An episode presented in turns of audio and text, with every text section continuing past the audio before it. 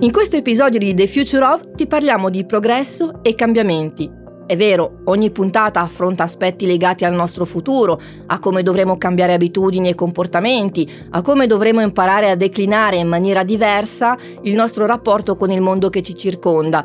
In questo nuovo appuntamento però vorremmo ritornare a parlare dei massimi sistemi entro cui i grandi cambiamenti avvengono di quali strade imboccherà la nostra economia, delle nuove sfide che si presentano come ineludibili oggi che la ridefinizione dei modelli di business passa attraverso concetti chiave come innovazione e sostenibilità. Che non si possa più parlare di soli processi di produzione slegati da tematiche come territorio e ambiente ormai è risaputo si tratta quindi di realizzare nei settori più rilevanti della nostra economia idee e progetti sempre meno impattanti sul territorio per arrivare a creare una filiera circolare senza sprechi, una circular economy appunto, che è un obiettivo imprescindibile nello sviluppo che da qui in avanti sapranno darsi le grandi economie in questo cammino lasciati guidare da me, Laura Buffa. Insieme a me, Danilo Mangano. Non saremo soli naturalmente, con noi un'istituzione tra le più autorevoli in materia, quella Ellen MacArthur Foundation, il cui scopo è ripensare e costruire un futuro migliore attraverso l'economia circolare. Ne parleremo anche con Luca Meini, Head of Circular Economy di Enel, per capire come il concetto di economia circolare possa diventare nel concreto pratica di business e di sviluppo.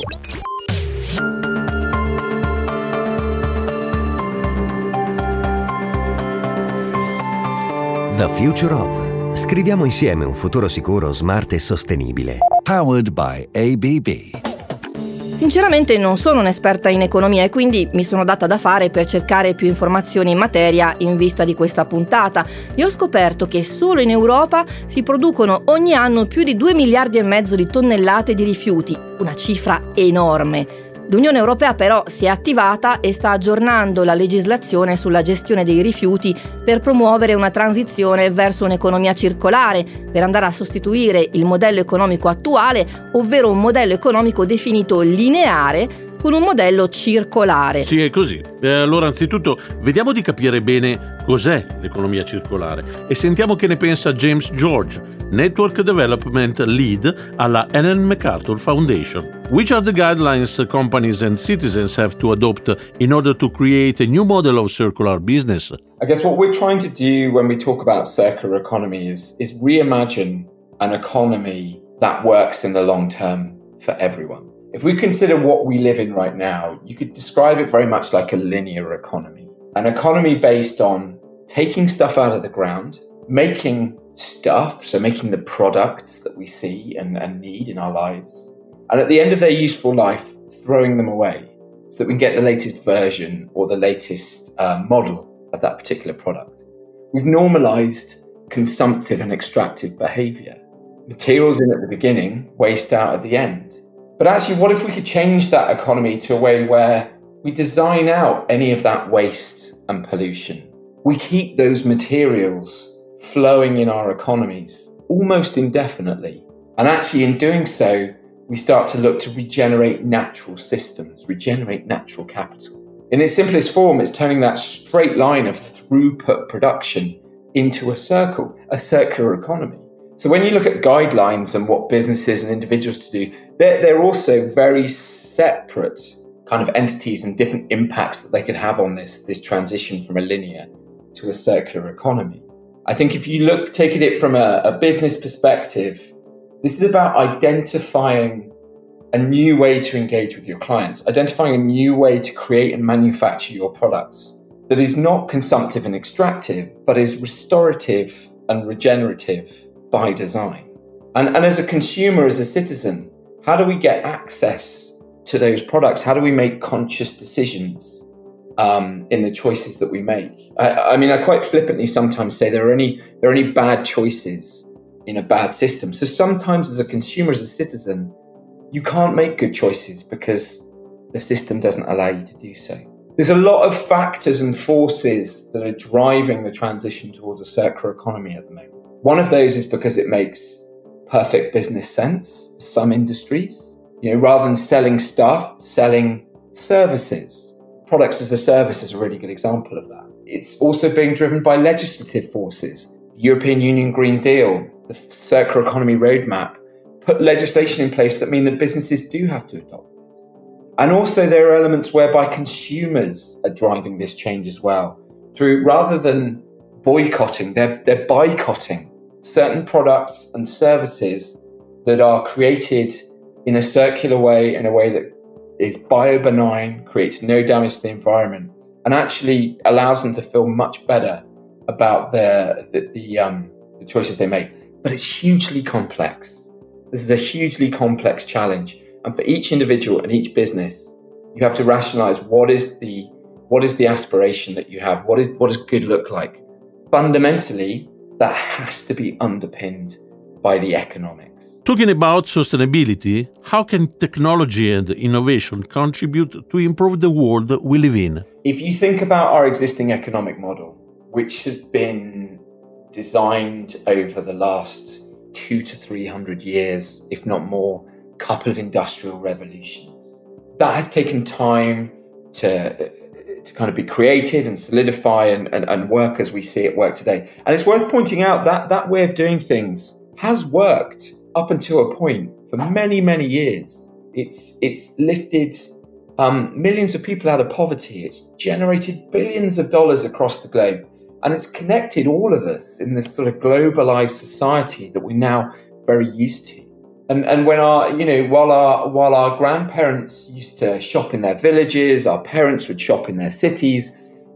For us these days, there is no limit to to the the amount of materials and commodities and products that are at our fingertips. In fact, it is a it is a race to find the cheapest commodity at the shortest timelines um, that we see as norm- normality today. So, if we designed this existing linear economy, that means we can redesign a new way of doing things in the future, a circular economy, an economy that takes into account our environmental boundaries that takes into the, the shifts and the considerations that we see around social equality and social mobility.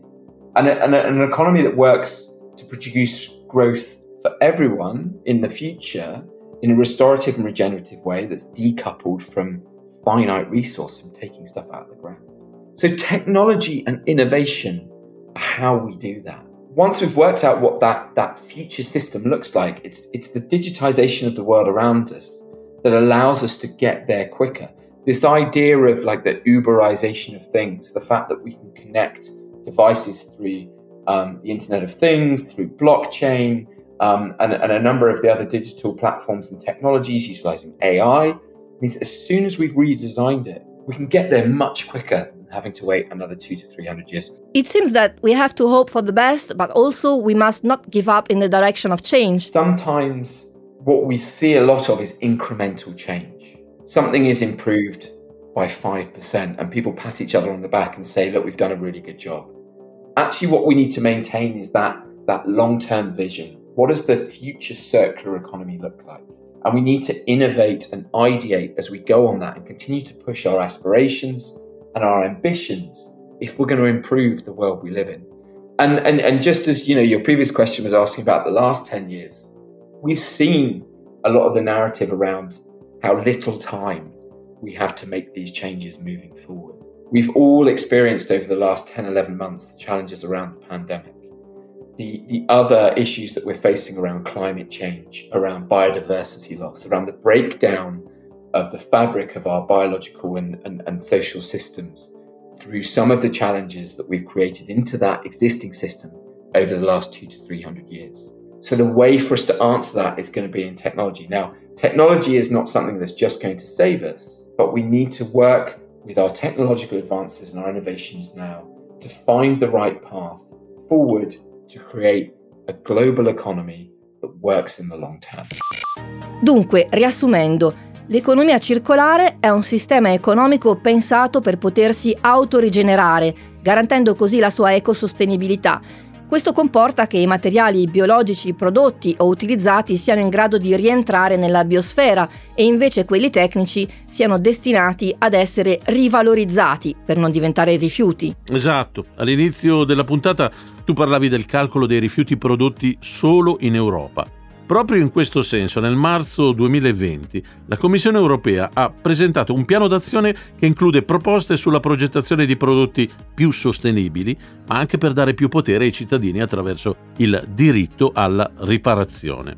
Per combattere contro la prassi dell'obsolescenza programmata, ovvero, spieghiamolo, quel tot di tempo stabilito in fase di progettazione, oltre il quale gli apparecchi tecnologici, elettrodomestici e via dicendo, smettono di funzionare, in modo che tu poi ne debba comprare uno nuovo ovviamente.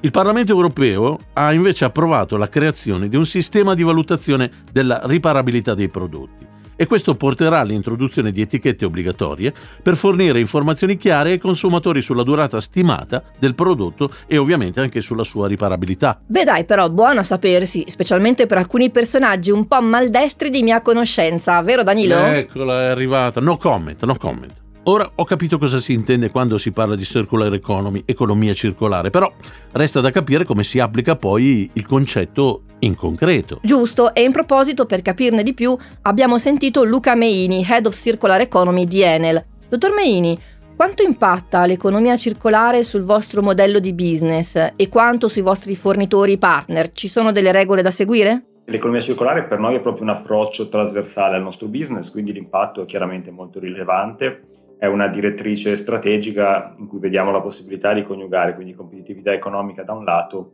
e sostenibilità ambientale dall'altro. Il ruolo dei fornitori per noi è fondamentale perché chiaramente un approccio circolare è un approccio proprio di ripensamento del modello di business e quindi parte proprio da quello che acquistiamo, dai lavori che realizziamo. Per farlo, diciamo, eh, sostanzialmente stiamo muovendoci in questa direzione collaborando strettamente con i nostri fornitori, quindi più che regole, diciamo, si tratta di una visione del tema, di un approccio coerente col nostro, che è quello di vedere l'economia circolare come una chiave proprio di ridisegno, di eh, innovazione forte di quello che si fa e quindi si tratta proprio di andare a farlo in maniera strutturale, in maniera eh, strategica sulle proprie linee di attività, nell'ottica proprio di andare a ripensare l'intera catena del valore, quindi a partire dai fornitori fino all'interno delle nostre linee di business, fino a quello che poi noi forniamo al cliente finale. Quanto contano la digitalizzazione e la tecnologia nel processo di transizione verso un'economia più sostenibile? Diciamo che sono eh, fondamentali, però non sono sufficienti da soli. L'economia circolare è proprio un ripensamento del modello economico in generale, del modello di business se parliamo di aziende. Per farla quindi è necessario sicuramente ricorrere alle nuove tecnologie come si sta facendo, quindi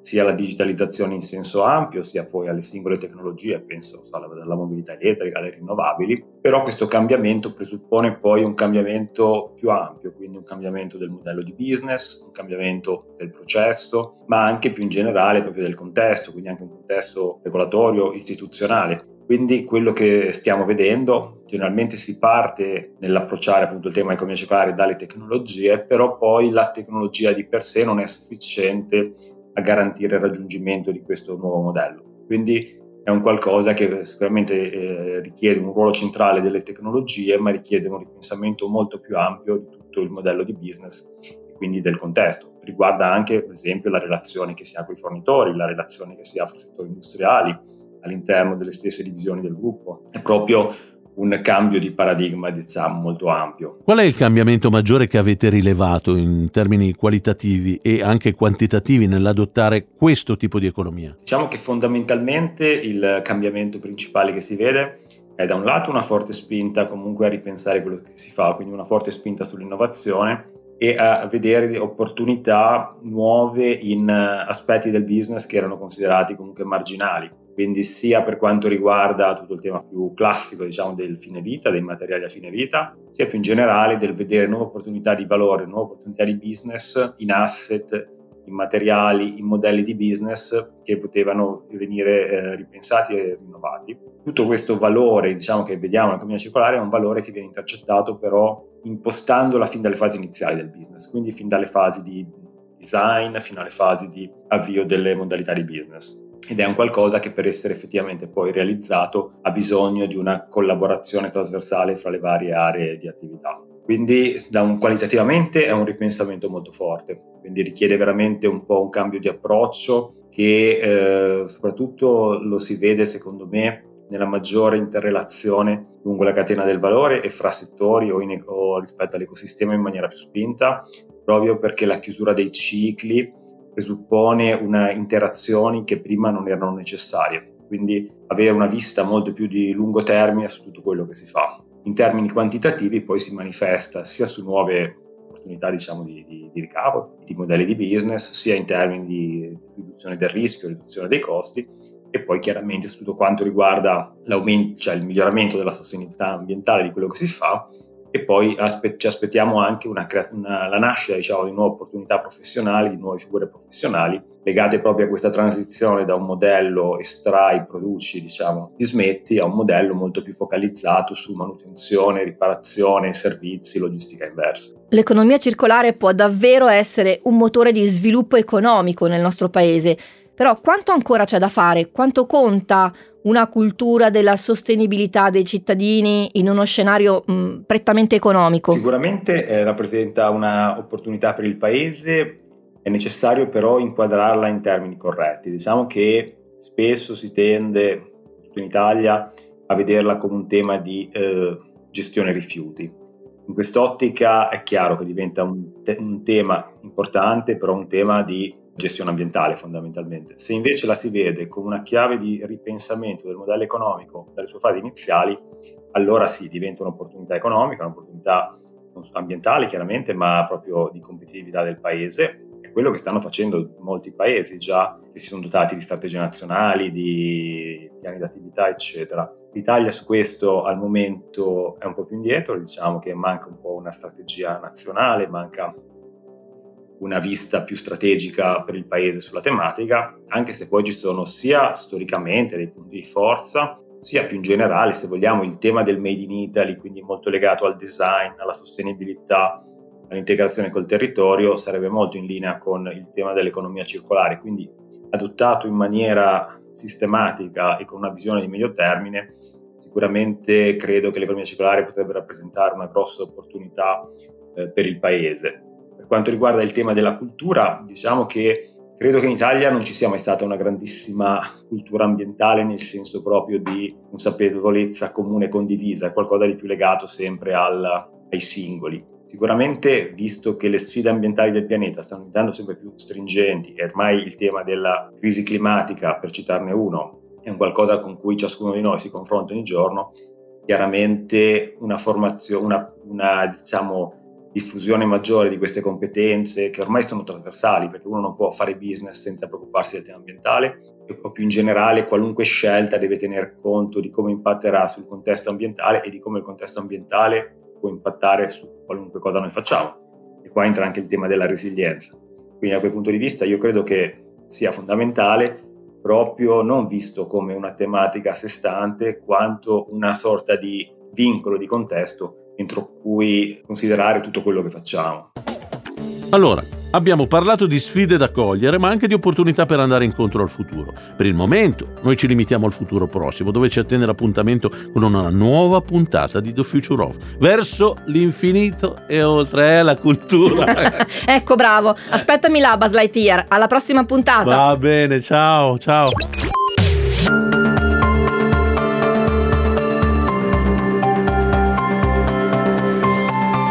The Future of. Scriviamo insieme un futuro sicuro, smart e sostenibile. Powered by ABB.